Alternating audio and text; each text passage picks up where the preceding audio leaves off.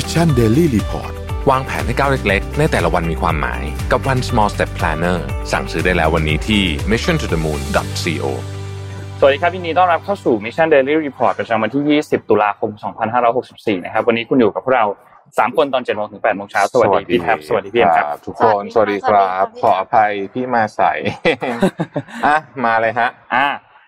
เริ่มต้นกันครับอัปเดตตัวเลขกันครับอันนี้เป็นตัวเลขการฉีดวัคซีนเมื่อวันที่18วันจันทร์นะครับเราฉีดวัคซีนไป 914,000 นะครับรวมแล้วเนี่ย 66.5 ล้านนะครับเป็นเข็มที่1 38.1 เข็มที่2 26.4 และเข็มที่3ประมาณ 1.9 นะครับ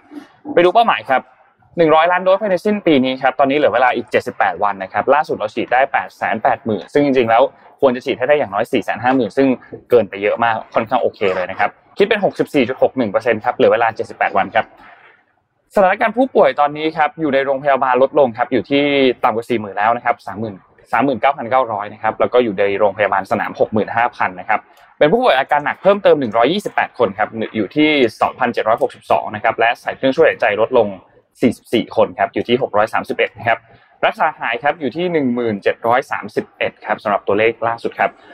ไปดูถัดไปครับตัวเลขเศรษฐกิจครับเริ่มต้นที่เซตครับอยู่ที่ 1,630.39 ติดลบ 0.82% นะครับต่างประเทศเป็นยังไงบ้างครับตัวแรกครับขอดู Nasdaq ครับดาวโจนส์ก่อนครับดาวโจนส์ครับบวก 0.40% นะครับ Nasdaq ครับบวก 0.36% ครับ NYSE ครับบวก 0.50% ครับ FTSE บวก 0.03 และห่างเสียงบวกเยอะกว่าเพื่อนครับ 1.49 นะครับราคาน้ำมันดิบครับปรับตัวลงเล็กน้อยครับ West Texas Intermediate ครับอยู่ที่ 82.27 ติดลบ 0.21% นะครับและ Brent Crude Oil ครับอยู่ที่ 84.20 ครับราคาทองคำครับอยู่ที่ 1,774.62 นะครับอยู่ที่บวก 0.55% นะครับและ Cryptocurrency สุดท้ายครับ Bitcoin ครับตอนนี้อยู่ 62,000 นะครับEthereum ครับอยู่ประมาณ 3,700 ถึง 3,800 นะครับ Binance ครับ481นะครับ Cardano 2.11 Dogecoin 0.24 ครับและ Solana 155ครับต้องโน้ตนิดนึงว่า Bitcoin ตอนนี้เนี่ยเป็นตัวเลข All Time High เลยนะฮะครับถ้าเป็นเงินบาทไทยตอนนี้อยู่ที่ 2,145,000 บาทต่อ1 BTC นะฮะดูเดือดฮะดูเดือดมากๆนะครับก็ยินดีด้วยคนที่ถือ Bitcoin อยู่ตอนนี้นะฮะเมื่อเช้าเห็นคุณท็อปขึ้นอยู่นะฮะว่าออทานหายเนาะก็ดูเดือดจริงๆนะครับก็อาจจะเป็นเพราะเรื่องของ ETF ของ Bitcoin ที่เพิ่งเข้าขายนะฮะโอเคนะครับเรามาเริ่มเรื่องอะไรดีเอาวิกฤตน้ำมันแพงก่อนไหมนะฮะคือเมื่อวานเนี้ยโอ้โหพอเราคุยเรื่องน้ำมันแพงก็เลยไม่รู้ว่าบังเอิญหรือเปล่านะแต่มันมีบทวิเคราะห์มาเยอะมากนะครับคือช่วงนี้เนี่ยอย่างที่เราทราบกันนะน้ำมันตอนนี้มันวิ่งอยู่84-80อะไรแบบนี้นะฮะคือต้องบอกว่าถ้าเราย้อนกลับไปดูเนี่ยนะครับเมื่อวานนี้นนท์ก็ได้คุยกับพี่นิดนึงแล้วว่าราคาน้ำมันโลกเนี่ยปรับตัวสู่จุดสูงสุดตั้งแต่ปี2014นะฮะครับคาดการณ์ว่าควอเตอร์1ปีหน้าหรือไม่แน่ปลายปีนี้นะฮะในช่วงฤดูหนาวเนี่ยนะฮะราคาน้ำมันดิบ Brent เนี่ยทะลุ$100แน่นอนนะฮะอันนี้ค่อนข้างแน่นอนนะฮะทีนี้สาเหตุนะครับก็มีหลายเรื่องนะฮะอันที่1อันนี้ชัดเจนคือการฟื้นตัวทางกิจกรรมทางเศรษฐกิจค่ะก็คือผู้คนเริ่มเดินทางนะฮะของเริ่มส่งเยอะขึ้นแล้วมันก็ใกล้กับ Thanksgiving กับ Christmas ด้วยหลายเรื่องนะฮะครับหน้าหนาวด้วยหน้าหนาวคนก็ใช้น้ำมันเยอะด้วยนะฮะก็ทำให้แน่นอนดีมานด์เพิ่มนะครับแล้วก็ OPEC ก็ยังไม่เพิ่มการผลิตเพื่อรองรับดีมานด์ที่มันเพิ่มขึ้นนะฮะคือของราคาดีเขาก็ยังไม่อยากไปทำอะไรถูกไหมก่อนหน้านี้เขาก็หนักหนาสาหัสมาพอสมควรนะฮะตอนนี้เขาก็มีเริ่มมีนะหลายประเทศก็เริ่มกดดันประเทศผู้ผลิตน้ำมันรายใหญ่รวมถึงโอเปกเนี่ยด้วยนะครับแต่อย่างนี้ฮะคือเศรษฐกิจฟื้นตัวดีน้ำมันราคาขึ้นใช่ไหมแต่ถ้าเกิดมันขึ้นเยอะเกินไปมันจะไปส่งผลกระทบต่อการฟื้นตัวของเศรษฐกิจวนกลับมานะฮะเราก็อย่าลืมว่ามันเรามีขาเงินเฟ้อด้วยนะครับฉะนั้นเรื่องนี้เป็นเรื่องที่คนก็ค่อนข้างกังวลนะครับราคาน้ำมันส่งผลกระทบต่ออะไรบ้างคือเมื่อกี้เรื่องเศรษฐกิจแล้วก็มีเรื่องภายในของโอเปกเองนะครับซึ่งเมื่อวานนนท์เล่าให้ฟังแล้วทีนี้มันส่งผลกระทบต่อประเทศไทยยังไงบ้างมาดูอย่างนี้ดีกว่านะฮะอันดับที่1นะครับทุกครั้งที่ราคาน้ำมันขึ้นนะฮะมันจะส่งขึ้นน้ำมันเนี่ยมันเป็น1ในตัวแปรสำคัญเรื่องเงินเฟ้อเนาะเพราะฉะนั้นเนี่ยสินค้าแพงขึ้นนะฮะมีแนวโน้มแล้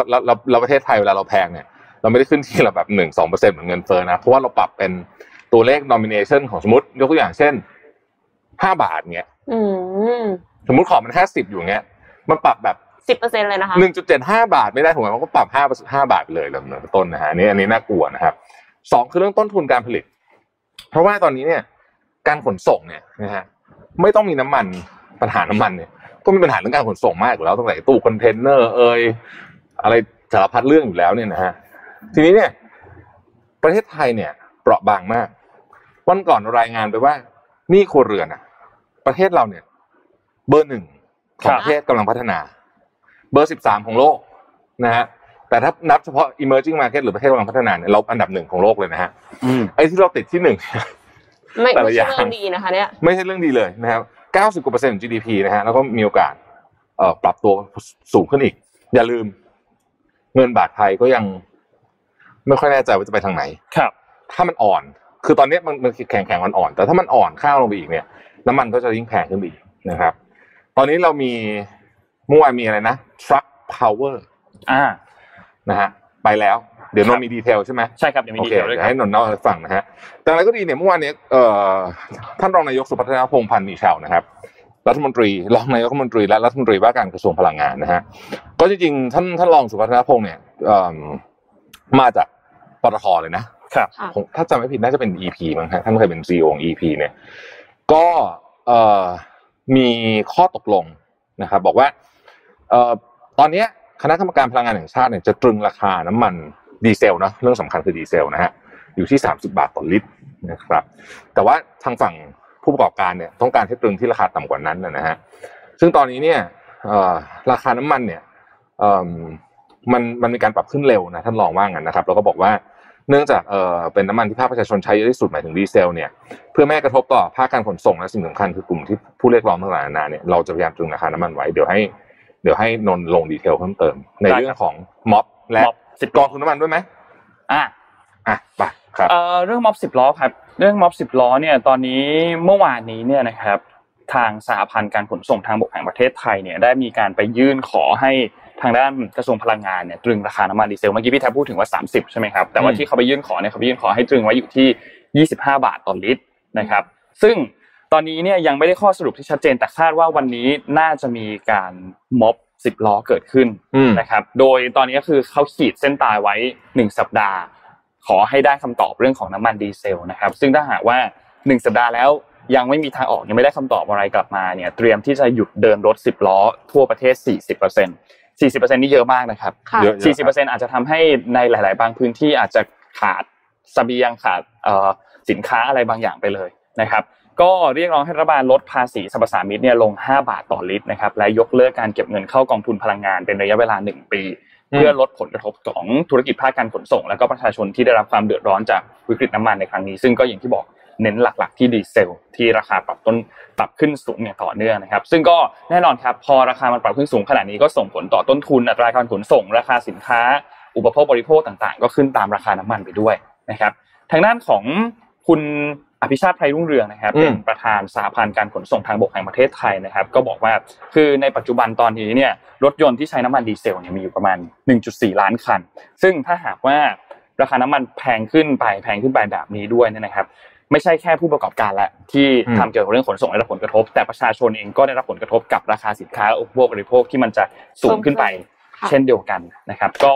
เลยหวังว่ารัฐบาลจะสามารถตรึงราคาน้ำมันให้ไม่เกิน25บาทต่อลิตรได้ซึ่งก็จะเป็นผลดีต่อทุกภาคส่วนด้วยนะครับก็คุณอภิชาติก็บอกว่าอย่างที่แจ้งไปครับหลังจากนี้1สัปดาห์ถ้าหากว่ารัฐบาลยังไม่เอาเรื่องนี้ไปพิจารณานะครับก็จะอย่างที่แจ้งครับหยุดให้บริการรถขนส่งทั่วประเทศ 40% คือประเทศไทยเราไม่ค่อยมีสไตรค์มั้ยเราไม่ค่อยมีเนาะเทียบกับฝรั่งเศสนะคะโอ้โหฝรั่งเศสนี่มันน้องเอ็มบอกฝรั่งเศสเลยเหรอโอเคฝรั่งเศสนี่เป็นเรียกว่าเป็นอะไรนะเป็นเจ้าพ่อเลยครับผมสไตรค์ทุกเรื่องเอาประเทศกับประเทศอื่นน่ะเราไม่ค่อยมีสไตรค์นะฮะแต่ว่าวันนี้เนี่ยอยากจะให้ดูคือเรากังวลเรื่องนี้เหมือนกันอยากจะให้ดูโครงสร้างราคาน้ำมันอีกสักครั้งนึงครับผมเชื่อว่าหลายคนดูมาหลายรอบแล้วแต่ว่าเอาอีกสักรอบนึงก็แล้วกันนะว่าโครงสร้างราคาน้ำมันเนี่ยมันเป็นยังไงนะครับเอาเดี๋ยวตารางขึ้นมานะฮะตารางพร้อมมั้ยนะฮะคือโครงสร้างราคาน้ำมันเอาอะไรดีอ่ะเอาเราเติมอะไรกันเยอะๆเอา E20 แล้วกันเอาผมยกตัวอย่าง E20 ฮะ E20 เนี่ยราคาหน้าโรงกลั่นเนี่ยมันคือ26.75 สตางค์สมมตินะฮะมันก็มีภาษีสรรพสามิต5.60 สตางค์นะฮะภาษีเทศบาล56 สตางค์นะครับ E20 เนี่ยเงินสมทบมาจากกองทุนน้ำมันนะคือไม่ได้จ่ายเข้าอ่ะรับมานะฮะแล้วก็เนี่ยมีกองทุนอนุรักษ์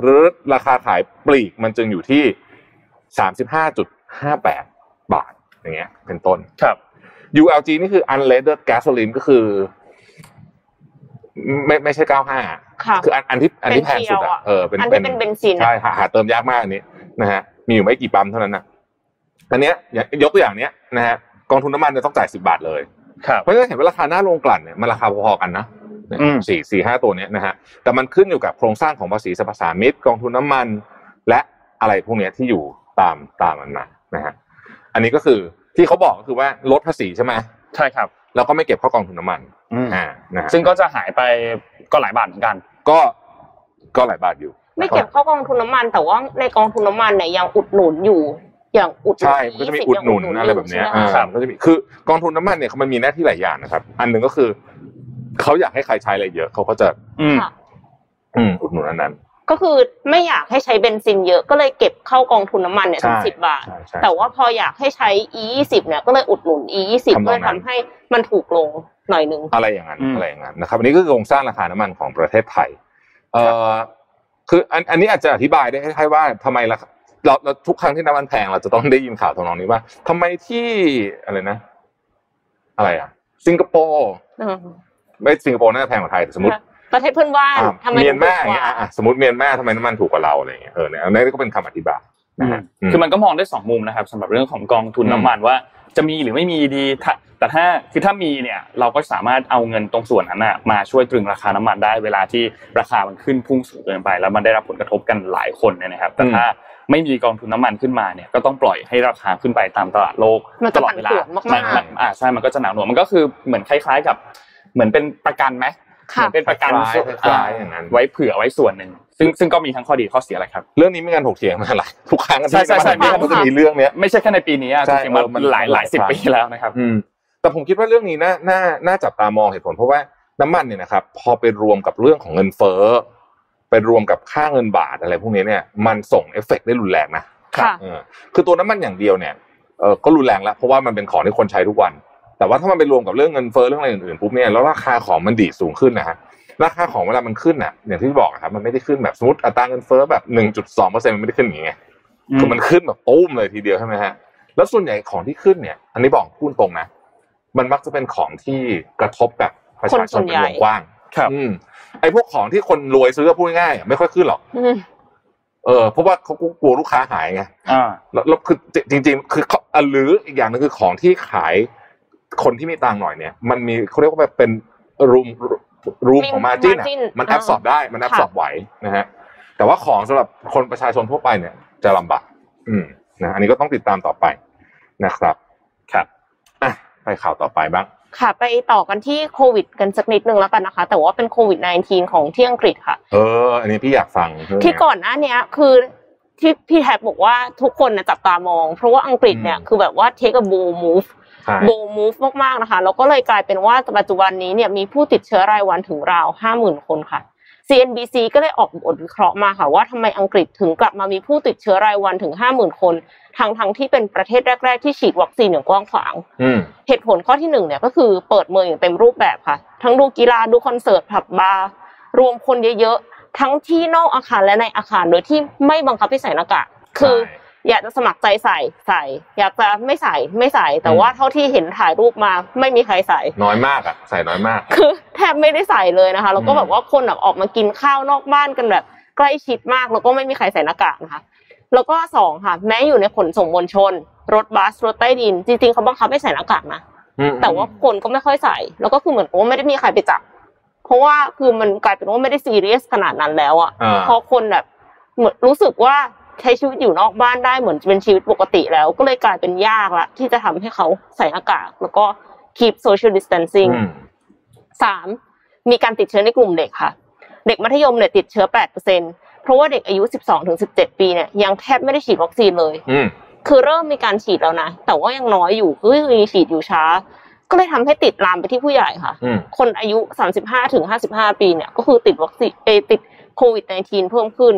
4ค่ะผู้ใหญ่เนี่ยก็ได้รับการฉีดวัคซีนมานานมากแล้วเนื่องจากว่าอังกฤษเนี่ยเป็นประเทศแรกๆที่มีการฉีดวัคซีนพอฉีดไปเสร็จ6เดือนอ้าวทีนี้ภูมิเริ่มไม่มีแล้ว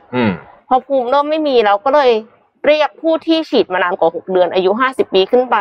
และมีโรคประจำตัวเป็นกลุ่มเสี่ยงเนี่ยมาฉีดบูสเตอร์แต่ว่าก็เพิ่งฉีดไปได้แค่3ล้านกว่าคนก็อาจจะยังไม่ได้เร็วพอนะคะ5วัคซีน AstraZeneca เขาบอกว่าปกป้องระยะสั้นกว่าไฟเซอร์แต่ว่าจริงๆเคยอ่านงานวิจัยก่อนหน้านี้ที่บอกผลตรงกันข้ามก็ไม่แน่ใจเหมือนกันว่าอันไหนน่าเชื่อถือกว่านะคะเพราะว่าอย่างอิสราเอลที่ฉีดไฟเซอร์ไปก็ติดเชื้อเยอะมากเหมือนกันหนักหน่วง6ค่ะเจอสายพันธุ์ใหม่ค่ะอย่างเดลต้าและยังมีการกลายพันธุ์เป็นสายพันธุ์ย่อยของเดลต้าอีกก็คือ AY.4.2 ซึ่งติดต่อง่ายแล้วก็แพร่เร็วกว่าเดลต้าถึง 10-15% คือเหมือนกับว่าอย่างที่พี่แทบเคยพูดมาว่าพอมีคนติดเชื้อในประเทศเยอะๆแล้วมันจะเกิดการกลายพันธุ์ง่ายใช่มั้ยคะใช่ก็คืออังกฤษเนี่ยก็เป็นที่แรกที่เกิดการกลายพันธุ์เป็นสายพันธุ์อัลฟาแล้วก็สายพันธุ์อัลฟาก็คือเป็นสายพันธุ์ที่แพร่ไปทั่วโลกแล้วตอนนี้ก็คือมีเกิดเดลต้าใหม่เดลต้าอีกนะคะครับ7 herd immunity ไม่มีอยู่จริงค่ะเพราะว่าคนที่เคยติดแล้วก็ยังติดใหม่ได้และคนที่ได้วัคซีน2เข็มแล้วก็ยังติดได้อีกคือมันก็เลยยิ่งยากอยู่เลยเพราะตอนแรกเขากะว่าจะให้มี herd immunity ติดกันไปเลยแล้วเสร็จแล้วหลังจากนั้นทุกคนก็จะอิมมูนปรากฏว่ามันไม่ได้ผลจริงเพราะว่ามันมีสายพันธุ์ใหม่ๆเกิดขึ้นมาเรื่อยๆด้วยแล้วก็วัคซีนเนี่ยพอฉีดไปนานๆแล้วภูมิมันก็ลดลง8ข้อดีค่ะผู้เสียชีวิตน้อยค่ะเฉลี่ยย้อนหลัง7วันเนี่ยวันละ130คนคือล่าสุดที่เช็คเนี่ย200กว่าคนแต่ว่าเฉลี่ย7วันย้อนหลังยังคงอยู่ที่130คนอยู่แสดงว่าวัคซีนเนี่ยก็ป้องกันการป่วยหนักและเสียชีวิตได้จริงค่ะถึงแม้ว่ามันไม่มีทางมีอะไร 100% เนาะแต่ว่าก็คือลดความเสี่ยงลงเยอะค่ะแต่ว่าข้อ9ทางนี้ค่ะอังกฤษกำลังเข้าสู่หน้าหนาวสาธารณสุขเนี่ยเขาก็เตือนว่าการระบาดอาจจะกลับมารุนแรงยิ่งกว่าเดิมอีกก็ได้แต่หวังว่าการที่โควิด-19 สายพันธุ์เดลต้าเป็นสายพันธุ์หลักในตอนนี้แล้วยังไม่มีสายพันธุ์ไหนมาโค่นได้ไม่ว่าจะเป็นสายพันธุ์ใหม่ๆสายพันธุ์มิวอะไรเงี้ยจะหมายความว่าเราผ่านจุดพีคของโควิด-19 กันมาแล้วแล้วก็กลัวว่าเมืองไทยเปิดประเทศเต็มรูปแบบครับก็คือถ้าดูจากอย่างจริงๆอังกฤษกับไทยเนี่ยมีความเหมือนกันหลายเรื่องนะฮะเรื่องที่1ก็คือขนาดประชากรอันนี้ใกล้เคียงกันมากๆเลยคือเวลาเราพูดประเทศอังกฤษกับไทยเนี่ยเราเวลาดูตัวเลขผู้เสียชีวิตอย่างเงี้ยปุ๊บเราก็จะรู้เลยว่าเฮ้ยมันเทียบกับประชากรเท่ากันเลยย้อนหลังกลับไปนะไม่ได้เทียบกับผู้ติดเชื้อแล้วจำนวนผู้ติดเชื้อก็เหมือนกันสมมุติบอกว่า 30,000 เยอะหรือน้อยเนี่ยไม่ต้องตีกลับไปอีกเพราะว่ามันเป็นตัวเลขที่ค่อนข้างชัดเจนเพราะฉะนั้นประเทศไทยน่าเป็นห่วงเหมือนกันเพราะว่าถึงสิ้นปีแล้วเนี่ยหมายถึงว่าถึงวันที่เปิดเมืองอ่ะเรายังฉีดวัคซีนได้น้อยกว่าอังกฤษเยอะแต่ว่า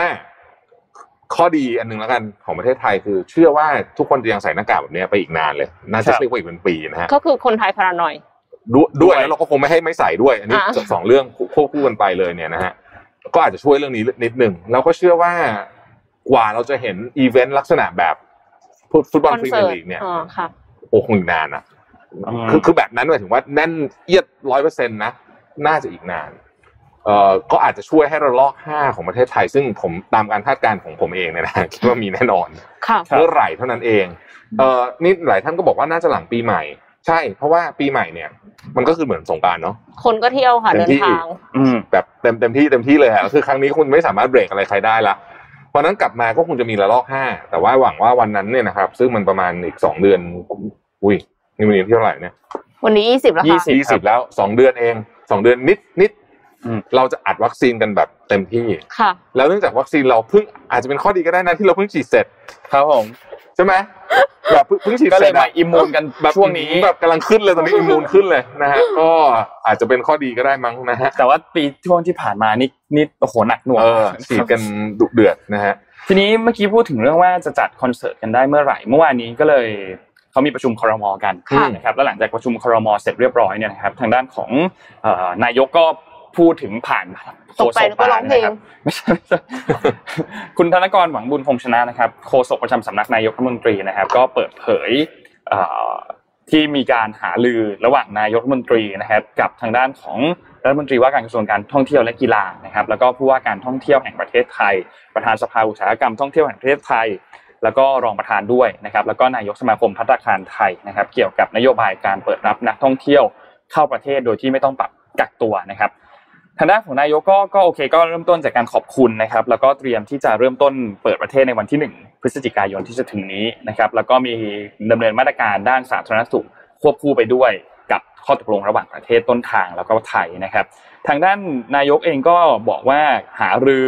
กับกระทรวงการท่องเที่ยวแล้วก็บอกว่าคืออยากเชียร์ให้จัดคอนเสิร์ตทั้งมีศิลปินไทยมีศิลปินพื้นบ้านในพื้นที่ต่างๆในพื้นที่กรุงเทพมหานครเนี่ยนะครับเพื่อช่วยเหลือกลุ่มศิลปินที่ได้รับผลกระทบจากการแพร่ระบาดของโควิดแล้วก็กระตุ้นการท่องเที่ยวภายในประเทศช่วงสิ้นปีนี้ด้วยนะครับก็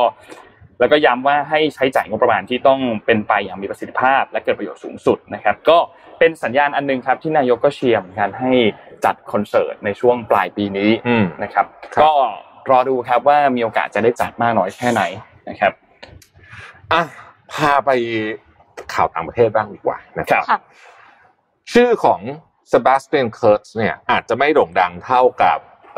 คุณเจสินดาอาร์เจนหรือว่านายรัฐมนตรีทรูโดนะฮะแต่จริงๆแล้วเขาก็เป็นคนหนุ่มอีกคนหนึ่งนะที่เป็นนายรัฐมนตรีของออสเตรียนะฮะอายุน้อยมากนะ36เองนะแล้วก็หน้าตาดีด้วยนะฮะก็เป็นคนหนุ่มก็เหมือนกับประเทศที่แบบมีนายกหนุ่มๆเนี่ยเราก็จะรู้สึกว่าเป็น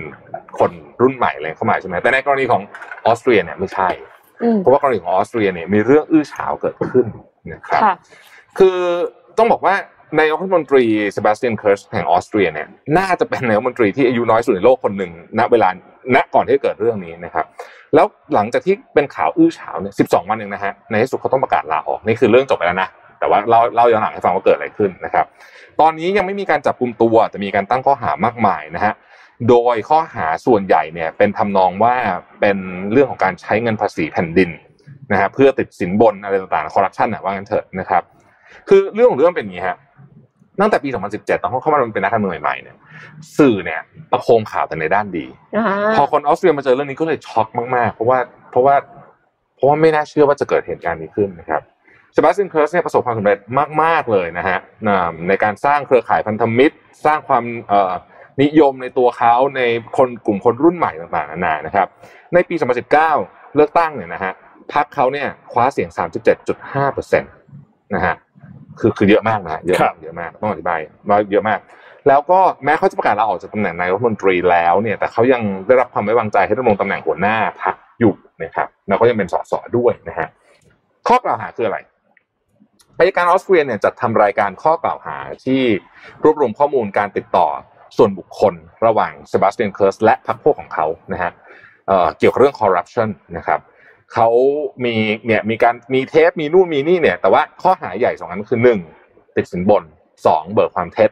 นะครับข้อมูลที่ทางอัยการสูงสุดของออสเตรียจัดทำขึ้นเนี่ยสร้างความตื่นตะลึงให้กับสังคมอย่างมากอย่างที่บอกนะฮะคือภาพลักษณ์เนี่ยดีเยี่ยมเลยนะครับ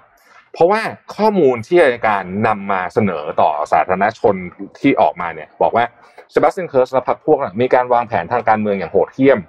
ที่จะใส่ร้ายป้ายสีฝั่งตรงข้ามสร้างความดีความชอบให้แก่ตัวเองถือเป็นการใช้อำนาจรัฐในทางที่ผิดอย่างมากนะฮะ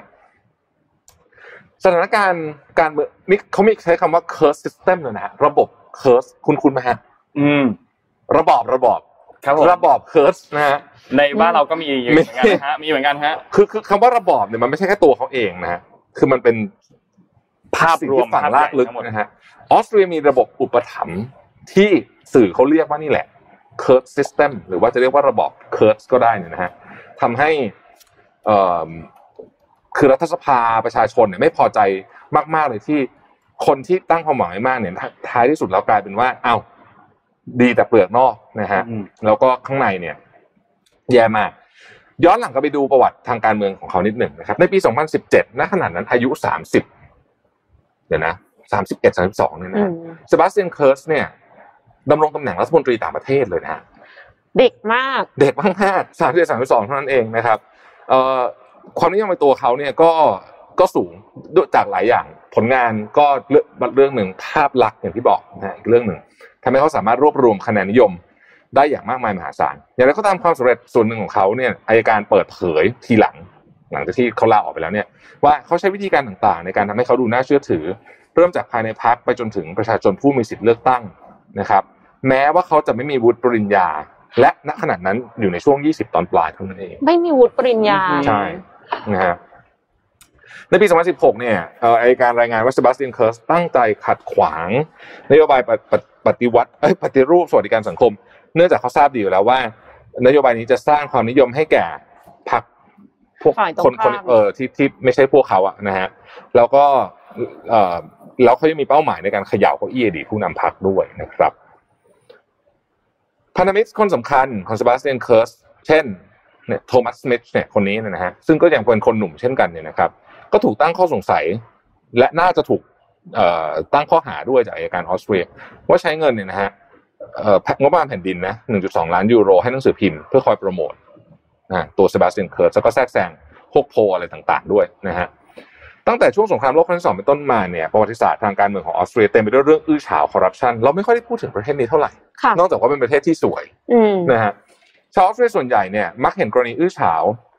ของเคิร์สเนี่ยเหมือนกับกรณีอื้อฉาวทางการเมืองอื่นๆที่เกิดขึ้นในอดีตที่ผ่านมาโดยสังคมและระบบเศรษฐกิจของออสเตรียขับเคลื่อนด้วยระบอบอุปถัมภ์จากพรรคการเมืองขั้วต่างๆมาตลอดนี่ประเทศอะไรเนี่ยระบอบอุปถัมภ์นี่ต้องฟังดูคุ้นๆใช่องค์กรและพรร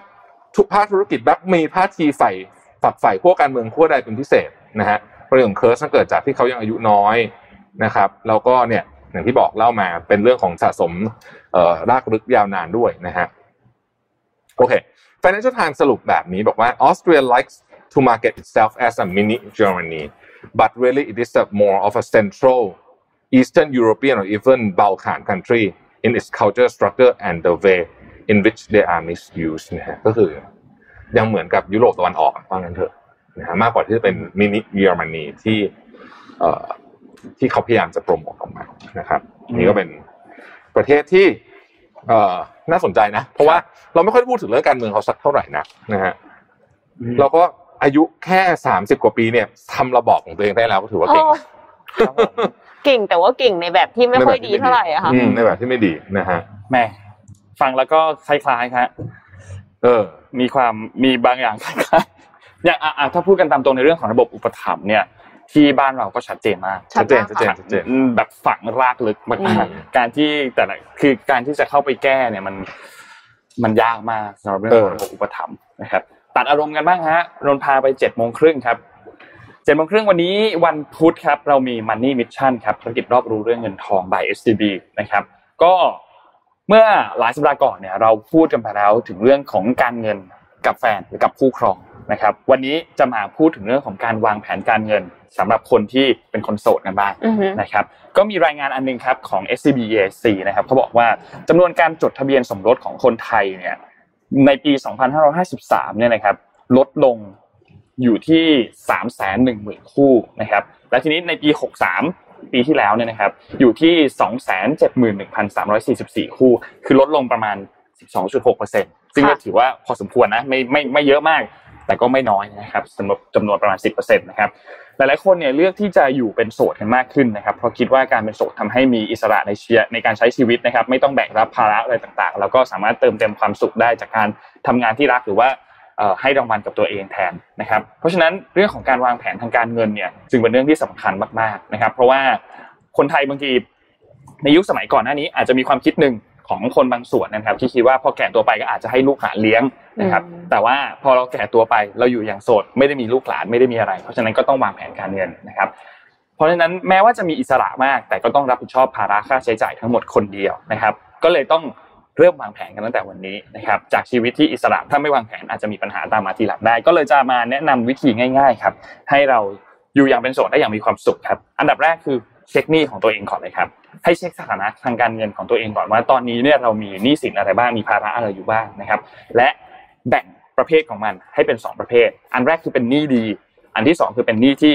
อย่าเรียกว่าหนี้เสียเลยให้เป็นหนี้ที่ควรระวังดีกว่าหนี้ดีคืออะไรครับหนี้ดีคือหนี้ที่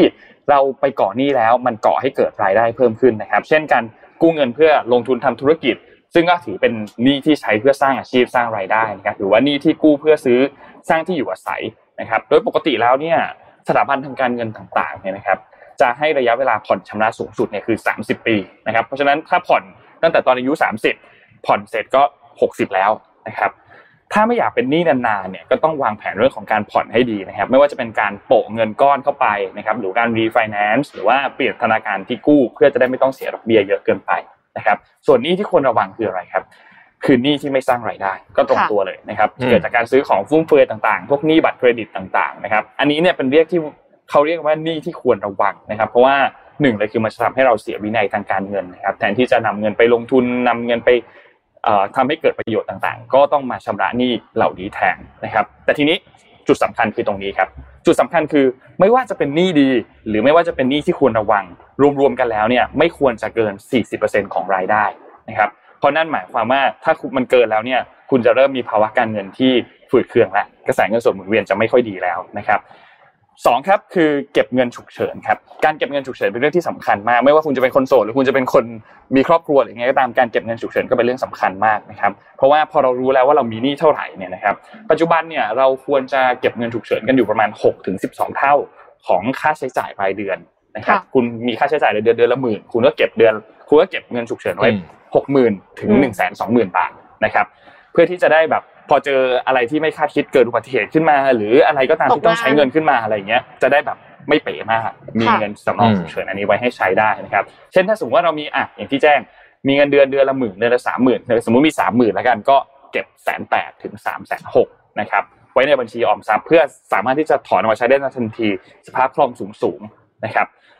บและที่สำคัญอีกอันนึงครับพอเราโอเคเก็บเงินฉุกเฉินแล้วมาวางแผนการเงินกันครับการวางแผนการเงินเนี่ยนะครับไม่ว่าจะเป็นเราจะไปอยู่ที่ไหนเราจะอยู่บ้านหรือเราจะไปพักคอนโดแล้วเงินที่ต้องใช้ในช่วงบั้นปลายชีวิตเนี่ยมีเท่าไหร่นะครับถ้าสมมติว่าเรามีพี่น้องมีหลานๆที่มีคนรู้จักที่เราคิดว่าจะฝากพี่ฝากไข่คือไปอาศัยอยู่กับเขาได้นะครับถ้าเป็นแบบนั้นเนี่ยการวางแผนที่อยู่ก็ไม่ใช่ปัญหาใหญ่มากคุณมีบ้านอยู่แล้วนะครับเราก็ไปเน้นเรื่องของการวางแผนรายได้แต่ถ้าสมมติว่าเราโสดจริงๆไม่มีที่อยู่ไม่มีที่พักอาศัยไม่มีบ้านเป็นของตัวเองด้วยเนี่ยก็ต้องวางแผนเรื่องของที่พักอาศัยเพิ่มเติมขึ้นไปด้วยก็อาจจะไปดูอสังหาริมทรัพย์สำหรับผู้ที่เป็นผู้สูงอายุนะครับเป็นคอนโดมิเนียมบ้านเดี่ยวสำหรับผู้สูงอายุซึ่งส่วนใหญ่แล้วเนี่ยโครงการแบบนี้ก็จะมีแพทย์มีพยาบาลคอยดูแลอยู่ในโครงการด้วยนะครับถ้าเกิดอะไรขึ้นก็สามารถที่จะถึงมือแพทย์ได้อย่างรวดเร็วนะครับแล้วก็หลายๆโครงการเองเขาก็จะมีแบบเขาเรียกว่าสร้างสภาพแวดล้อมให้เหมาะกับผู้สูงอายุด้วยนะครับราคาสังหาส่วนใหญ่แบบนี้เนี่ยจะเริ่มต้นอยู่ที่ประมาณ 1.5 ถึง 2 ล้านบาทนะครับอันนี้ก็ต้องกันเงินไว้ส่วนหนึ่งด้วยสำหรับที่พักอาศัยอันต่อไปคือเรื่องของค่าใช้จ่ายครับค่าใช้จ่ายเนี่ยวันนี้เราจริงๆมันมีวิธีการคำนวณเยอะมากเราแนะนำอันนึงแล้วกันอันแรกก่อนครับเราต้องศึกษาก่อนว่าเรามีสินทรัพย์ประเภทใดที่มีความแน่นอนสูงอยู่บ้างนะครับเสร็จแล้วให้ผลตอบแทนเท่าไหร่ในแต่ละปีเช่นลงทุนในกองทุนอสังหาริมทรัพย์ตราสารหนี้ได้ผลตอบแทนอยู่ประมาณ 3-5% ต่อปีเนี่ยนะครับหลังจากนั้นก็ค่อยคิดย้อนกลับไปครับว่าใน1เดือนเราต้องการที่จะใช้เงินเท่าไหร่และทั้งปีต้องการที่จะใช้เงินเท่าไหร่ยกตัวอย่างง่ายๆแบบนี้ครับสมมุติครับว่าต้องการที่จะใช้เงินเดือนละ 100,000 บาทใน1ปีเราก็ต้องการเงินสดประมาณ 1.2 ล้านบาทนะครับแล้วก็หาผลตอบแทนได้ปีละ 5% แปลว่าเมื่อเกษียณแล้วเนี่ยจะต้องมีเงินก้อนอยู่ที่ประมาณ 24 ล้านบาทนะครับซึ่งก็เป็นอีกวิธีหนึ่งที่ใช้คำนวณได้จริงๆวิธีคำนวณมีเยอะมาก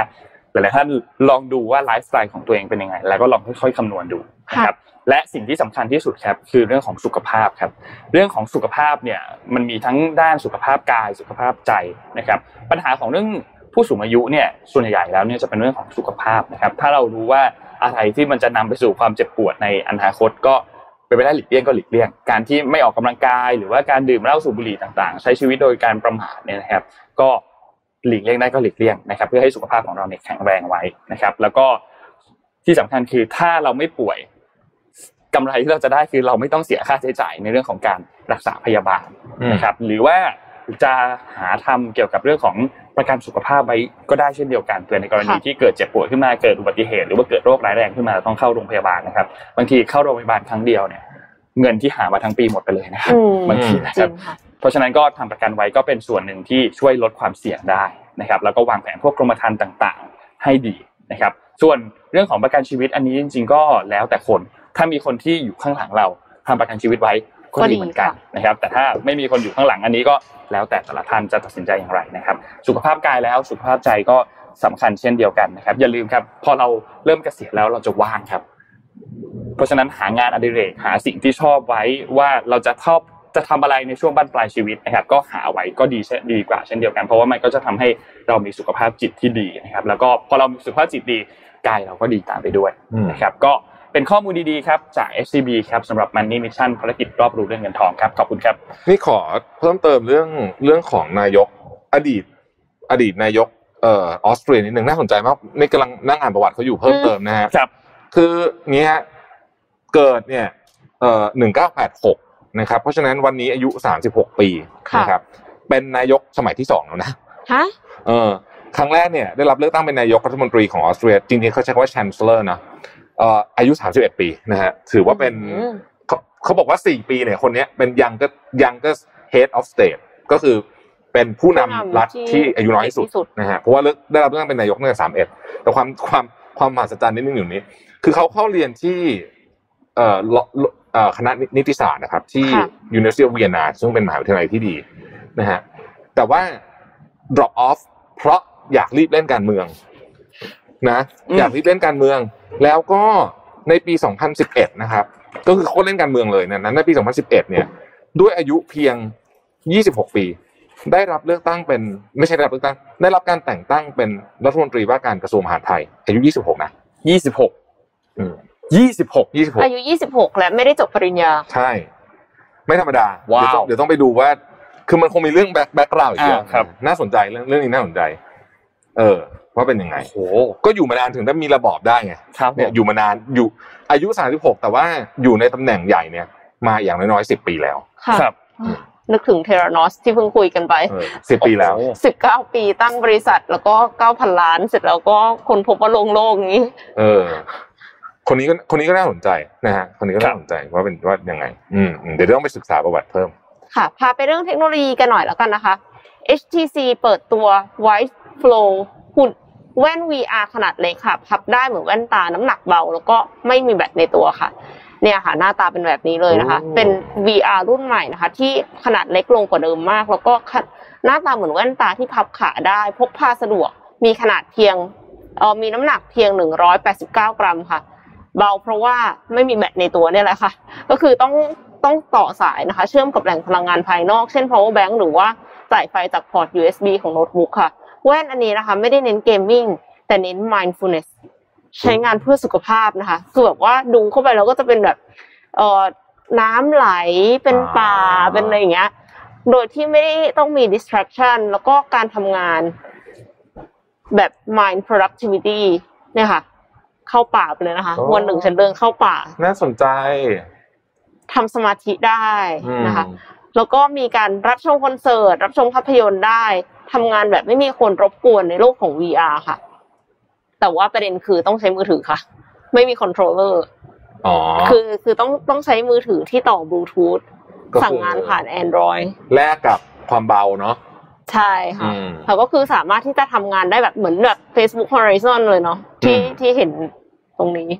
คือแบบค่อนข้างจะแบบเป็นโลก Metaverse ครับคือ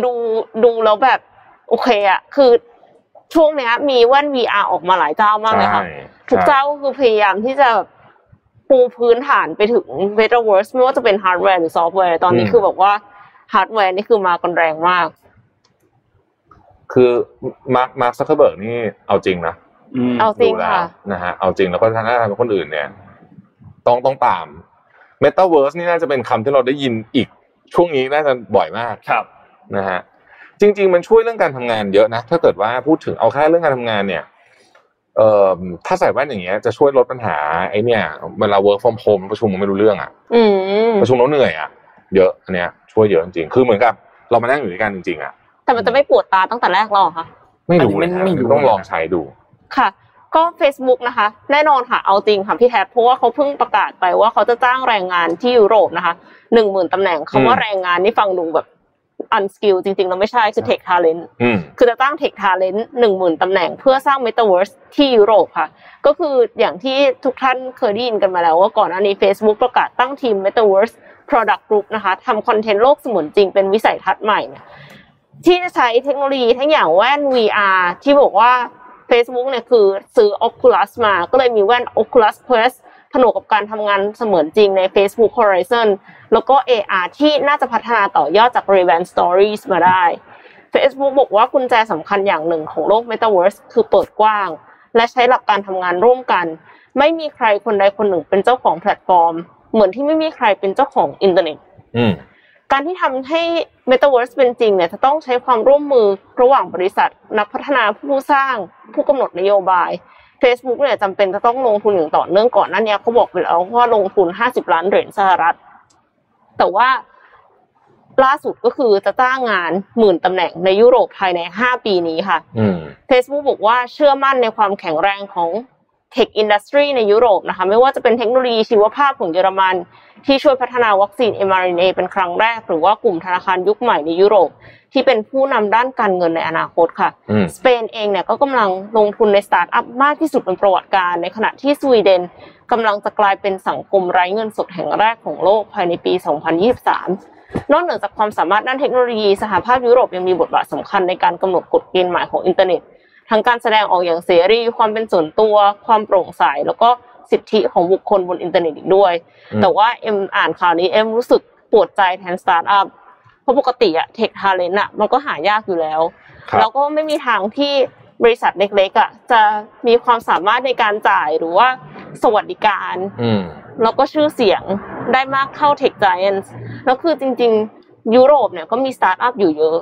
ถ้าสมมุติว่า Facebook ไปกวาดเทคทาเลนต์มาเยอะขนาดเนี้ย10,000 คนอ่ะคิดดูแล้วสตาร์ทอัพที่เหลือจะทำยังไงกลายเป็นว่ามันก็จะเฟ้อนะคะค่าแรงของเทคทาเลนต์ตอนนี้ก็เฟ้อแล้วน่ากลัวมากแล้วก็จริงๆเมืองไทยก็มีปัญหานี้เหมือนกันนะเยอะเลยค่ะเมืองไทยก็มีปัญหานี้เหมือนกันแต่ว่า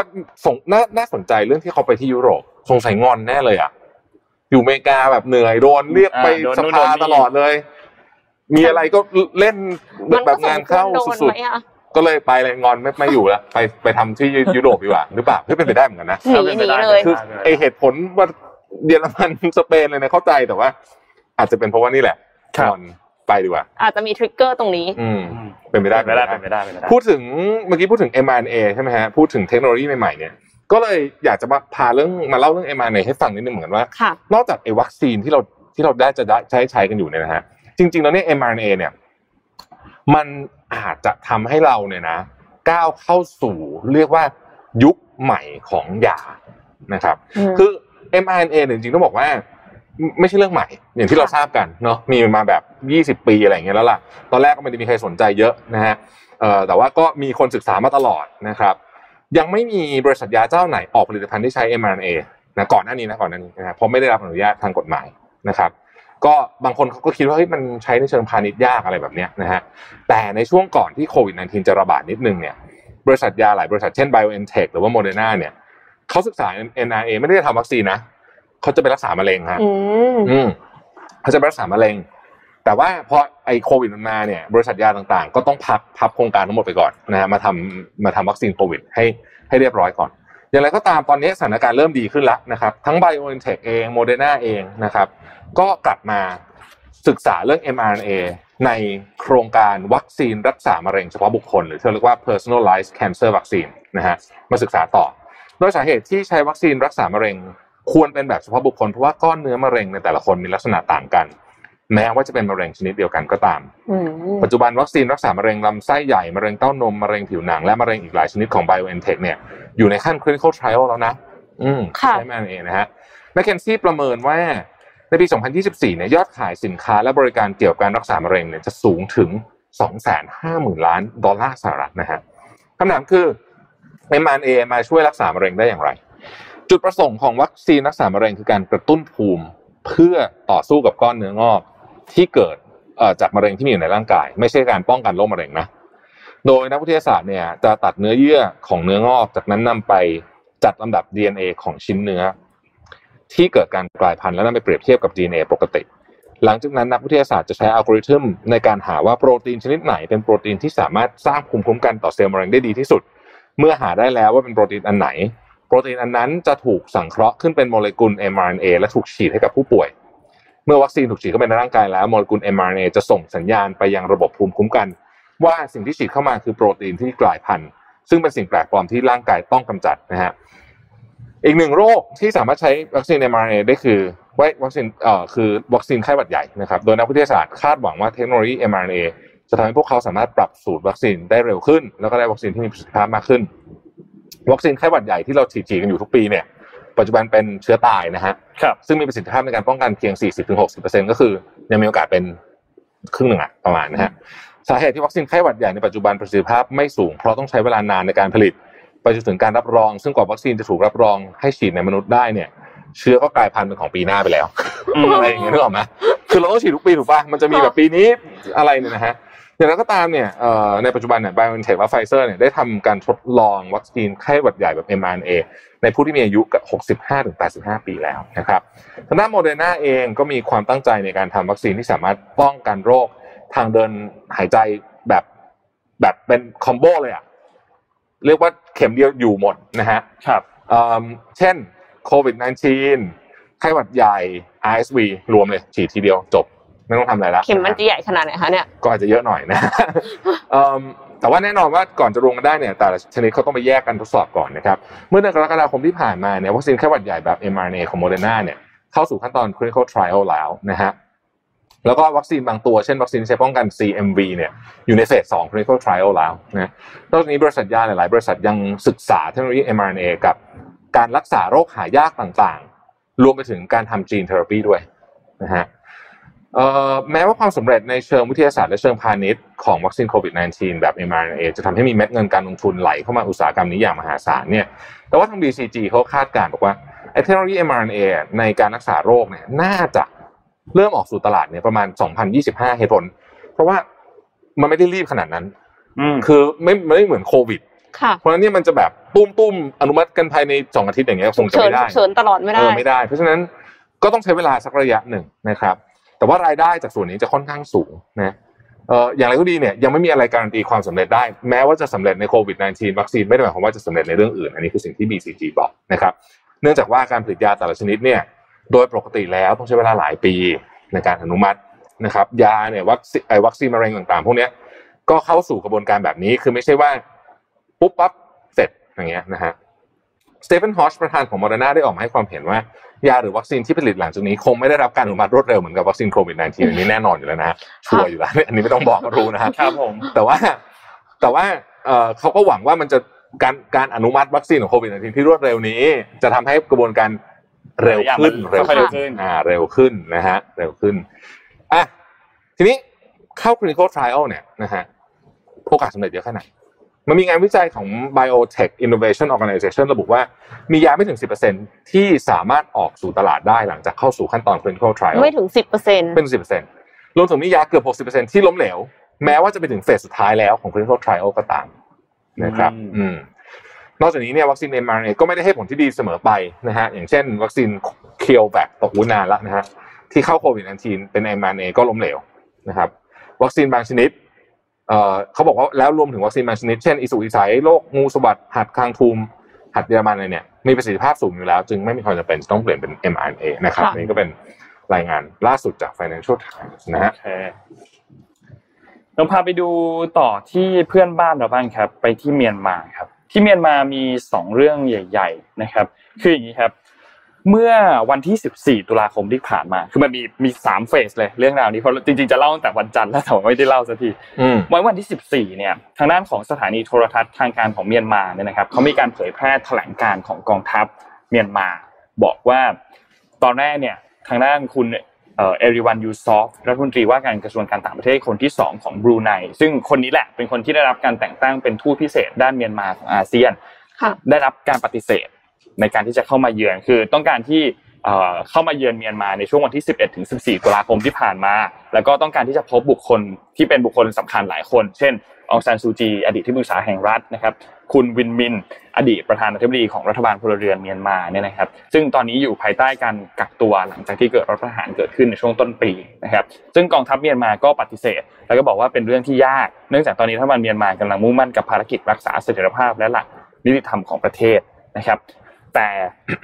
อย่างไรก็ตามกองทัพเมียนมายืนยันว่าหลังจากนี้เดี๋ยวจะต้อนรับการมาเยือนของทูตพิเศษเมียนมาโดยเร็วถ้าไม่มีการขอพบบุคคลดังกล่าวและชี้ว่าสิ่งสำคัญที่สุดในตอนนี้คือการสร้างความเชื่อมั่นระหว่างเมียนมาเองกับทางทูตพิเศษเองนี่คือเรื่องแรกที่เกิดขึ้น เรื่องที่2ที่ตามมาครับคือทางด้านของรัฐบาลทหารเมียนมาเนี่ยถูกปฏิเสธครับคือรัฐบาลทหารของเมียนมาเนี่ยแสดงความผิดหวังครับบอกว่า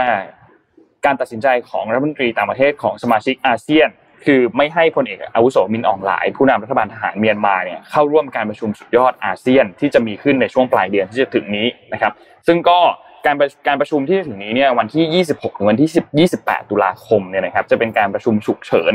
ของสมาคมประชาชาติแห่งเอเชียตะวันออกเฉียงใต้หรือว่าอาเซียนนะครับซึ่งก็มีคำแถลงของบรูไนในฐานะประธานอาเซียนในสมัยปัจจุบันนะครับก็บอกว่าบุคคลที่ไม่ใช่ผู้ดำรงตำแหน่งทางการเมืองจากเมียนมาจะได้รับเชิญให้เข้าร่วมประชุมสุดยอดครั้งนี้หลังจากที่ไม่มีฉันทามติให้ผู้แทนทางการเมืองเข้าร่วมประชุมนะครับก็สรุปแล้วก็คือไม่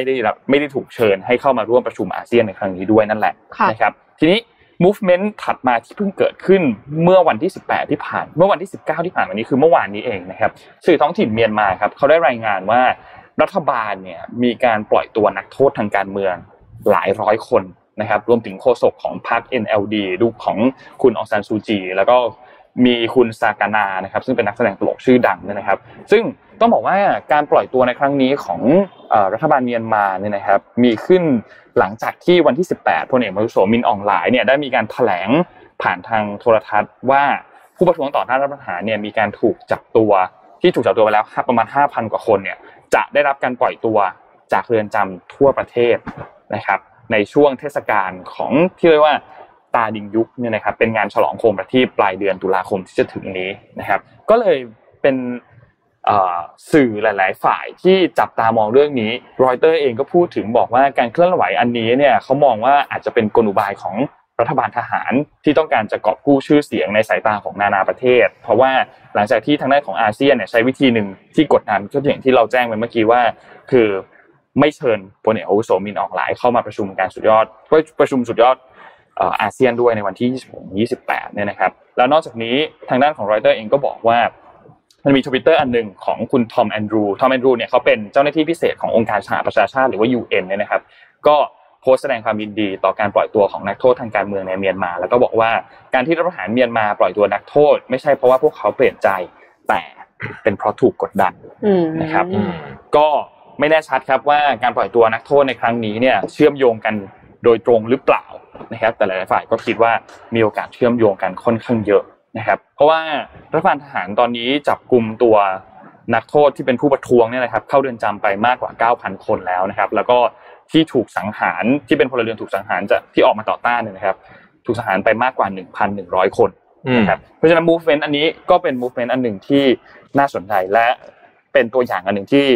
เห็นชัดมากว่าการกดดันจากฝั่งของนานาชาติเนี่ยสามารถเข้ากดดันฝั่งของรัฐบาลได้จริงๆถ้าหากว่ามีเหตุการณ์อะไรเกิดขึ้นนะครับครับก็หวังว่าจะเห็นทิศทางไปในทิศทางที่ดีขึ้นนะเราก็ค่อนข้างจะเป็นห่วงเมียนมามากเลยนะครับนี่ก็จนรัฐประหารมันจะครบปีแล้วนะครับจะครบปีครับใกล้ๆละเร็วเนาะเดือนละ8เดือนแล้วครับประมาณ8เดือนครับนะฮะภาคกันที่เมืองไทยบ้างเรื่องที่หลายคนติดตามอยู่นะฮะก็คือเรื่องของตัดบัตรค่ะตัดบัตรนะฮะก็ตอนนี้ก็มีข้อสรุปมาประมาณนึงแล้วว่ามันเกิดขึ้นจากอะไรนะฮะอันดับแรกไม่ใช่เหมือนที่ท่านรัฐมนตรี DS ว่าต้องบอกก่อนนะฮะแต่ผมแซะท่านไปเยอะแล้วพอละเอาว่ามีบัตรโดนไปเนี่ยประมาณสัก10,000 กว่าใบนะครับณขณะนี้มูลค่าความเสียหายที่ทราบเนี่ยคือ130ล้านแต่ว่าไม่รู้ว่าจริงๆแล้วมันเยอะกว่านี้หรือเปล่านะฮะวิธีการเป็นอย่างงี้ฮะคือสรุปว่าเจอบอทนะบอทเนี่ยสุ่มหมายเลขสุ่มวันหมดอายุนะฮะคือสุ่มทุกอย่างอาจจะรู้หมายเลขบัตรแต่ว่าสุ่มอย่างอื่นอะไรแบบนี้แล้วสุ่ม CCV อะไรอย่างเงี้ยนะคือมันก็คงมีการสุ่มหลายแบบเนี่ยแล้วก็ไปสวมรอยอ่ะนะทำธุรกรรมออนไลน์นะครับทีนี้เวลาเขาทำเนี่ยเขาทำด้วยจำนวนเงินน้อยๆประเทศไทยจริงๆเป็นประเทศที่มีระบบ OTP เข้มแข็งมากนะฮะแต่ว่าพอเงินน้อยๆเนี่ยเราไม่มี OTP ใช่จริงๆแล้วบางแบงก์ก็ไม่มี OTP ด้วยแต่ว่าส่วนใหญ่มีหมดไม่มี OTPแต่มันเยอะมันตุ๊ดเข้ามาจริงๆแบงก์ก็เริ่มดีเทคความผิดปกตินะฮะพยายามแจ้งเตือนลูกค้าแต่ว่าแจ้งเตือนไม่หมดนี่คือที่เขาบอกนะฮะแล้วไงดีตอนนี้นะครับก็การแก้ไขของธนาคารก็คือลูกค้าที่เสียหายเนี่ยถ้าเป็นเดบิตเดี๋ยวเขาจะคืนเงินให้ส่วนเครดิตรายการดังกล่าวจะไม่ถูกเรียกเก็บนะครับแต่ต้องไปตรวจสอบเองด้วยนะเพราะว่าเดี๋ยวกลัวมีหลุดนะฮะแล้วก็ตอนนี้เนี่ยเขากำลังหารืออยู่ว่า เฮ้ยควรใช้ OTP กับทุก transaction ไหมอันนี้ผมค่อนข้างเห็นด้วยค่ะผมเห็นด้วยนะเพราะว่าโดยคนมนุษย์ปกติเนี่ยเราคงไม่มี transaction อะไรแบบโอ้โหแบบทีทั้งวันทั้งคืนอย่างนี้อยู่แล้วใช่ไหมก็ควรจะต้องใช้ OTP เห็นด้วยนะครับก็อันนี้แหละฮะเป็นข้อมูลจากทางธนาคารแห่งประเทศไทยคืออีกอย่างนึงอะค่ะถ้าสมมติว่าเราผูก LINE กับแบงก์อะหมายถึงว่าเวลาที่มีเงินเข้าเงินออกอะคืออย่างเอ็มผูก LINE กับ SCB อย่างเงี้ยมีเงินเข้าเงินออกอะมันเด้งเข้า LINE ตลอดเพราะฉะนั้นก็คือมันก็จะบอกได้ว่าเฮ้ยมีเงินออกนะไม่กี่บาทมันก็บอก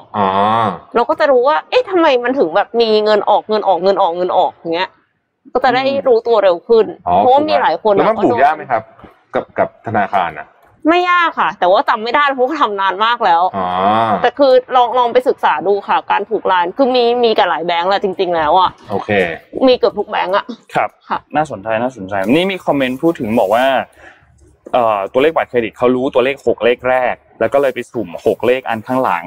แล้วก็ใช้กับพวกเว็บไซต์ต่างๆที่ไม่ต้องใช้พวก CCV หรือ OTP โอเคก็เป็นไปได้ว่าจะมีเคสแบบนี้ด้วยนะครับน่ากลัวจริงๆค่ะพาไปดูข่าวไฟไหม้นิดนึงครับใช่เมื่อคืนไฟไหม้กิ่งแก้วอีกแล้วนะคะไฟไหม้ที่บริเวณกิ่งแก้วอีกครั้งนึงนะครับรอบนี้โรงงานที่เกิดไฟไหม้เนี่ยเป็นโรงงานผลิตรองเท้านะครับอยู่ในซอยกิ่งแก้ว 9/1 นะครับในตำบลราชาเทวะอำเภอบางพลีจังหวัดสมุทรปราการนะครับก็ต้นเพลิงเนี่ยเกิดขึ้นบริเวณชั้น2นะครับในที่เกิดเหตุก็คือค่อนข้างมีวัสดุที่ติดไฟได้หลายอย่างเลยนะครับไม่ว่าจะเป็นพวกกาวยางต่างๆพวกหนังที่เอาไว้ผลิตรองเท้าต่างๆเนี่ยนะครับก็ไฟไหม้ช่วงตอนกลางคืนประมาณ 3:00 น.นะครับแล้วก็หลังจากนั้นประมาณ 4:00 น.นิดๆก็เจ้าหน้าที่สามารถเข้าควบคุมสถานการณ์ไว้ได้เรียบร้อยแล้วนะครับแล้วก็กำลังระบายพวกควันต่างๆเพราะว่าไอตัวควันที่ระเหยออกมาเนี่ยมันเป็นพิษต่อร่างกายนะครับไม่ว่าจะทำให้แสบตาต่างๆมีอาการหายใจไม่ค่อยสะดวกเนี่ยนะครับแล้วก็นอกจากนี้เนี่ยมีรายงานว่าตัวอาคารเองก็ทรุดตัวด้วยเช่นเดียวกันนะครับทำให้ส่งผลกระทบต่อประชาชนที่อยู่ในพื้นที่ใกล้เคียงตรงนั้นนะครับใครที่อยู่ในพื้นที่ใกล้เคียงตรงนั้นลองแชร์มาในคอมเมนต์หน่อยครับว่าเห็นเหตุการณ์มั้ยหรือว่าได้รับผลกระทบอะไรมั้ยในพื้นที่ใกล้ๆตรงนั้นแต่ว่าปีนี้เราเจอข่าวไฟไหม้บ่อยนะค่ะแล้วก็เป็นบริเวณใกล้เคียงกันด้วยนะคะครับคนที่อยู่แถวนั้นนี่คือแย่เลยอ่ะตอนแรกคืออพยพออกมาแล้วตอนนี้ไม่รู้ว่าอาจจะมีจำนวนมากที่กลับไปอยู่ที่บ้านแล้วครับตอนนี้ต้องอพยพอีกแล้วนะคะค่อนข้างหนักครับช่วงนี้นนท์ขอพามาอีกอันนึงครับที่น่าสนใจคือเมื่อวานนี้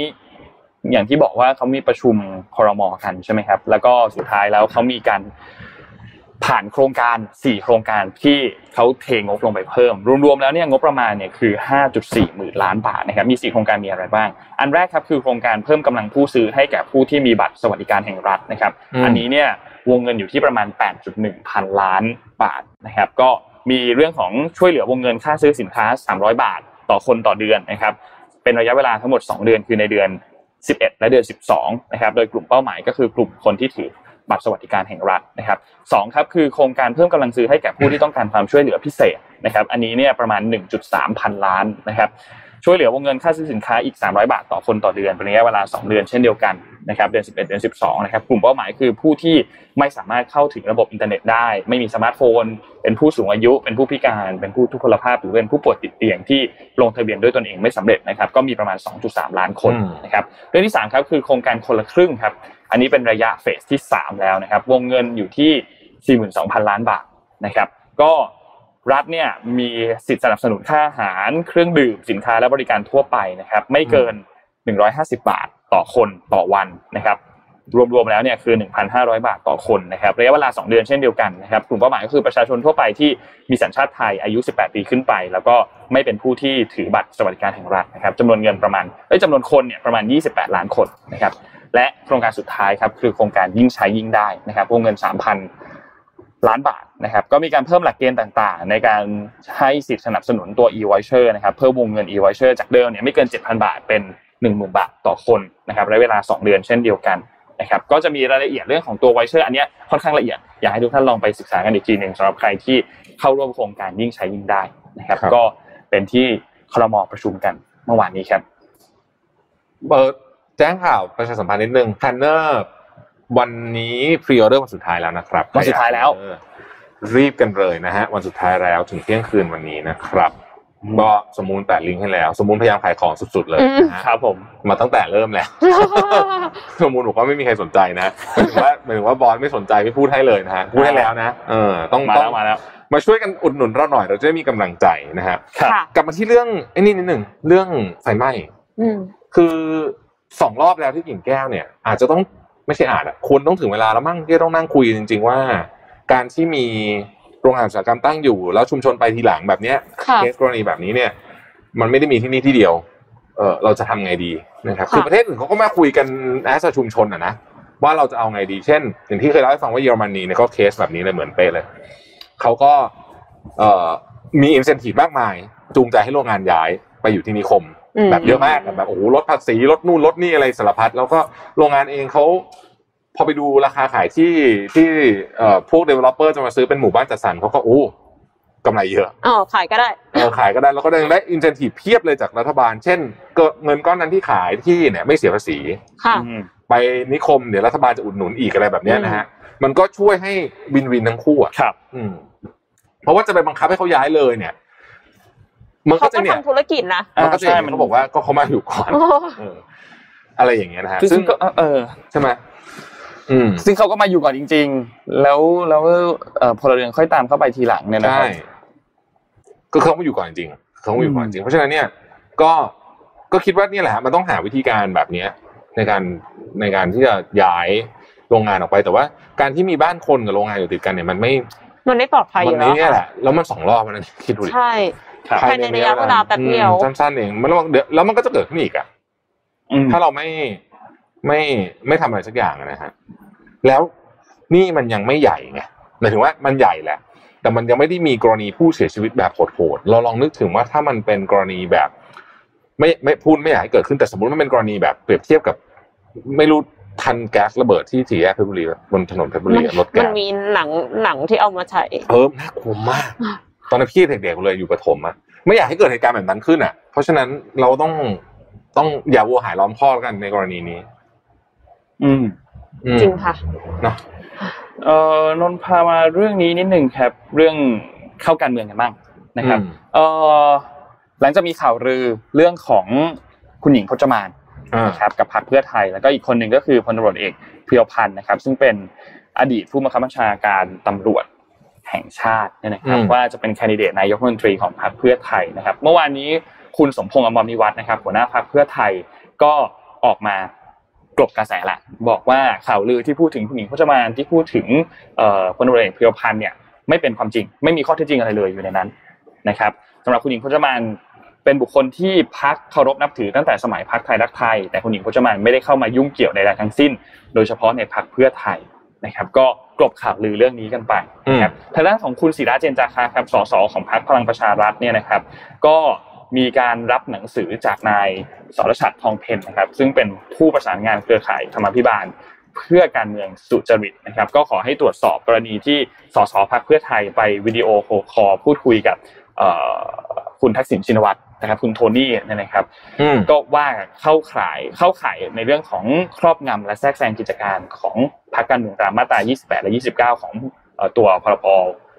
พรรคการเมืองหรือเปล่านะครับแต่ว่าคุณอาจารย์วิษณุออกมาบอกนี่ว่าไม่ใช่ใช่มั้ยคุณทางด้านคุณวิษณุเนี่ยก็ออกมาบอกว่าไม่เข้าข่ายครอบงำพรรคเพื่อไทยแต่คุณศิระเองก็บอกว่าไม่สนใจก็ยังจะร้องอยู่ดีเรื่องนี้นะครับก็รอติดตามดูว่าจะเป็นยังไงนะครับอีกเรื่องนึงที่อยากให้ติดตามก็คือเรื่องของศาลรัฐธรรมนูญที่จะตัดสินคดีของคุณไพบูลย์นิติตะวันนะครับว่าจะหลุดส.ส.หรือเปล่านะครับวันนี้นะครับคือทางด้านของคุณไพบูลย์นิติตะวันนะครับเมื่อวานนี้คุณเสรีพิสุทธิ์เองก็บอกว่าให้หลายๆคนเนี่ยออกมาจับตามองแล้วก็กรณีที่ศาลรัฐธรรมนูญเนี่ยจะนัดแถลงด้วยวาจานะครับปรึกษาหารือลงมติแล้วก็อ่านคำวินิจฉัยในวันที่20ตุลาคมนี้นะครับในกรณีถึงสมาชิกภาพของคุณไพบูลย์นิติตะวันส.ส.บัญชีรายชื่อของพรรคพลังประชารัฐว่าจะสิ้นสุดตามมาตรา101วงเล็บ10แล้วก็ประกอบกับมาตรา90และ91วรรค1วงเล็บ5หรือเปล่านะครับเพราะว่ามีการขอเลิกกิจการของพรรคตนเองเพื่อย้ายสังกัดไปอยู่ในพรรคพลังประชารัฐนะครับก็เป็นจุดที่ประชาชนให้ความสนใจกับเรื่องนี้อยู่ครับว่าจะเป็นอย่างไรนะครับเรื่องนี้ก็น่าสนใจเหมือนกันนะครับก็รอดูครับว่าศาลรัฐธรรมนูญจะมีคำวินิจฉัยว่าอย่างไรนะครับค่ะพาไปดูรูป ไม่รู้ว่าจะขำหรือจะร้องไห้ดีนะคะเป็นเรื่องของน้ำท่วมค่ะในแองกลาไทยแลนด์ค่ะนี่ที่ไหนเนี่ยทางหลวงหมายเลข12ค่ะตอนแม่ละเมากับตากค่ะกิโลเมตรที่862+800 ถึง 63+800ระดับน้ำยังสูง80เซนติเมตรรถเล็กผ่านได้แต่ไม่สะดวกอันนี้คือเอามาจากตสร.เมื่อวันที่17ตุลาคมที่ผ่านมานะคะคือคอมเมนต์มันเดือดมากอะค่ะไอ้เรื่องในแองการาเนี่ยค่ะที่พี่งงมากว่ามันยังไงนะคือมันออกแบบผิดหรืออะไรทำไมมันถึงไปบล็อกทางน้ำป่ะใช่ป่ะนั่นคือสิ่งที่เขาพยายามจะคอมเมนต์ใช่ไหมใช่มีคนบอกว่าคือตอนที่คือรู้อยู่แล้วว่าเป็นทางน้ำดันไปทำถนนแล้วเสร็จเราไม่มีทางให้น้ำผ่านไม่มีที่ให้มันไหลออกมาได้ใช่ค่ะก็เลยกลายเป็นในแองการาไทยแลนด์นี่แหละค่ะเศร้าเถอะคือต้องแบบสูบน้ำออกเพราะว่าไม่รู้จะทำยังไงไม่อย่างนั้นรถผ่านไม่ได้ครับแล้วก็มีคนบอกว่านี่คือรถวิ่งบนสันเขื่อนโอ้โหโอ้โหเจ้าช่วยปวดตับจริงนี่อยากให้ทุกคนโฟกัสที่รถสีขาวทางด้านขวาของจอนะฮะนี่ครึ่งล้อแล้วนะครับที่ท่วมอยู่เนี่ยคือหรือว่าอีกหน่อยเราควรจะต้องซื้อรถอยู่เมืองไทยต้องใช้รถแบบ SUV เอ้ยคุณจริงๆเอ็มคิดเหมือนกันคิดหลายรอบแล้วดิสคัสกับที่บ้านหลายรอบแล้วเรื่อง SUV เนี่ยเพราะมันมีโอกาสเกิดน้ำท่วมได้ตลอดเวลาจริงๆมีอีกรูปนึงค่ะอีกรูปนึงมันสูงกว่านี้อีกคือบอกว่ารถกระบะดูเหมือนจะแบบจมลงไปแล้วโอ้โหนั่นไงโอ้ยคือถ้าไม่สูบออกก็คือเป็นแบบเนี้ยเพราะฉะนั้นก็เลยเกิดแรงกระแทกแรงขึ้นคือมันไม่ควรจะคือของที่ไปขวางทางน้ำอยู่เนี่ยมันไม่ควรจะเกิดเหตุการณ์นี้เพราะมันรู้อยู่แล้วว่าน้ำจะไหลมาจากภูเขาใช่ไหมใช่มันเป็นเรื่องที่แบบpredict ได้อยู่แล้วหนักมากเซ็งเลยนะฮะอ่ะสมมุติเลือกแจกสกินแคร์10ชุดนะครับให้คนที่แชร์รายการของเราในวันนี้นะสมมุติเลือกเลยอยากให้ใครแจกเลยนะฮะหลัง 8 โมงแล้วฮะหลัง 8 โมงด้วยนะอ่ะเอาแล้วไม่ใครจะแจกสมมูลเลือกดูแล้วกันเพราะสมมูลเขารู้ว่าเขาแจกใครไปแล้วบ้างไงต้องจำได้อย่างนี้สมมูลจะแบบมีการถูกติดสินบนไหมคะไอ้นะระบบอุปถัมภ์ไหมคะระบบอุปถัมภ์อ่ะนี่พูดถึงนี่สมมุติพูดถึงเรื่องพายเรือใช่ป่ะตอนนั้นที่น้ำท่วมรอบที่แล้วเนี่ยพี่มีเรือพายที่บ้านด้วยนะแต่ไม่ได้ใช้นะแบบพีคมากเป็นคนที่แบบบ้าบอคอแตกซื้ออุปกรณ์เต็มบ้านไม่รู้หมดเงินเท่าไหร่โควิดรอบนี้เนี่ยยังไม่ได้ทำตัวเลขสรุปเลยนะว่าเสียตังค์ไปเท่าไหร่แต่คิดว่าเสียตังค์เยอะมากเลยนะเอ็มซื้อเครื่องทำออกซิเจนที่บ้านมีเหมือนกันไม่แล้วก็ตอนนี้เนี่ยแบบโอ้โหหน้ากากอะไรคือใช้เต็มที่อ่ะบางวันเปลี่ยน2อันคือตอนนี้มันเริ่มมาเจอคนเริ่มออกมาออฟฟิศพี่เปลี่ยนอ่ะประมาณเที่ยงพี่เปลี่ยนละนี่ต้องพูดอย่างเงี้ยต้องเปลี่ยนเยอะนะก็ช่วงนี้ก็ดูเหมือนมีความหวังขึ้นมาแต่ต้องระวังวันนี้ข่าวกรณีที่เอ็มเล่าให้ฟังที่อังกฤษเนี่ยเป็นข้อเตือนใจที่ดีนะกับพวกเราว่านั่นขนาดเขาเรามาระวังที่ก็ฉีดวัคซีนไปเยอะแล้วเนี่ยก็ยังเกิดเหตุการณ์ที่นั่นได้แล้วก็จริงๆเสียชีวิต100กว่าคนนี่ไม่น้อยนะฮะคือมันน้อยกว่าเดิมอ่ะแต่มันไม่น้อยนะมันน้อยเมื่อเทียบกับคนติดเชื้อแต่ละวันแต่ไม่ได้น้อยอ่ะคือจริงๆแล้วก็ไม่น้อยแล้วเราดูตัวเลขของเราวันนี้เลยดีไหมฮะมาเลยว่าเป็นยังไงบ้างตัวเลขเราเป็นไงฮะเดี๋ยวทีมงานเอาภาพตัวเลขขึ้นมาดูนิดนึงครับผู้ติดเชื้อรายใหม่วันนี้วันที่ 28,918 คนครับแล้วก็ ATK อีกประมาณ 3,100 คนรวมๆแล้วเนี่ยก็เท่ากับว่าเรามีผู้ติดเชื้อรายใหม่เนี่ยก็ประมาณ 12,000 นะครับ 12,000-13,000 นะครับผู้เสียชีวิตนะครับอยู่ที่79คนนะครับขอแสดงความเสียใจกับผู้ที่เกี่ยวข้องด้วยนะครับแล้วก็ร้อยละการตรวจพบเชื้อย้อนหลัง17วันนะครับ 14.68% ก็ยังเยอะอยู่นะก็ยังเยอะครับตัวเลขไม่ได้ต่างจากเดิมเท่าไหร่เราก็ยังอยู่ประมาณ10,000กลางๆ 13,000 วิ่ง 13,000 ถึง 15,000 ขึ้นอยู่กับว่าวันนั้นตรวจ ATK มากน้อยแค่ไหนนะครับแล้วก็รักษาหายประมาณ 10,000 เกือบ 11,000 คนนะครับเรากังวลระลอกที่5กันค่อนข้างเยอะเหมือนคนพูดเยอะแต่ว่าส่วนตัวคิดว่าผ่านแน่ไม่รู้นะแต่ว่าคิดว่าจะใหญ่ขนาดไหนเราก็คือเอ็มอ่ะรู้สึกว่ามันเป็นไปได้ไหมที่เราจะทำให้ระบบสาธารณสุขเราเข้มแข็งกว่าเดิมเพราะว่าคือยังไงเรารู้อยู่แล้วว่ามาวันก่อนพี่สัมภาษณ์อาจารย์หมอที่เป็น CEO ของไม่ใช่คุณหมอบุญนะที่เป็น CEO ของ THD อ่ะธนบุรี Healthcare ครับอาจารย์บอกว่าคือทุกวันนี้ก็คือแบ่งกันเยอะแล้วนะคือตอนนี้คนมาช่วยเยอะมากนะแบบมาทำห้องความเขาบอกปกติไม่เคยทำอะไรได้เร็วขนาดนี้ปกติบอกประชุมก็3เดือนแล้วโอ้โหอันนี้10วันเสร็จหมดแล้วก็คุณหมอเองเนี่ยเขาก็เหมือนกับบางคนที่อาจเป็นหมอผิวหนังเลยเขาก็ออกมาช่วยคือก็ ทำเต็มที่พอแบบสุดๆแล้วไอ้ที่เราเห็น